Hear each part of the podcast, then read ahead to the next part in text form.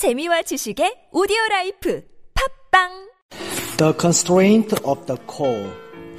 1 Corinthians chapter 9 verse 16.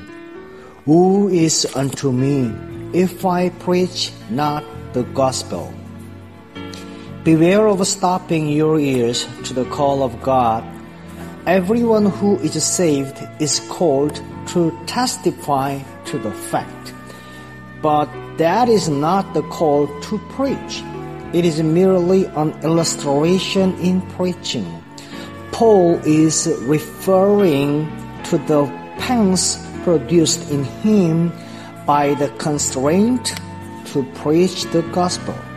Never apply what Paul says in this connection to souls coming in contact with God for salvation. There is nothing easier than getting saved because it is God's sovereign work. Come unto me and I will save you. Our Lord never lays down the conditions of discipleship as the conditions of salvation. We are condemned to salvation through the cross of Jesus Christ. Discipleship has an option with it, if any man.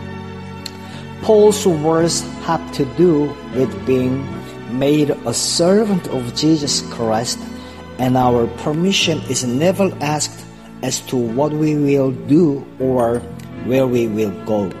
God makes us broken bread and poured out wine to please Himself. To be separated unto the gospel means to hear the call of God. And when a man begins to overhear that call, then begins agony that is worthy of the name. Every ambition is nipped in the bud, every desire of life quenched, every outlook completely extinguished and blotted out. Saving one thing only, separated unto the gospel.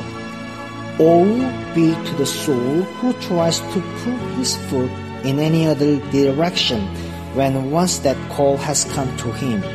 This college exists to see whether God has any man or woman here who cares about proclaiming his gospel.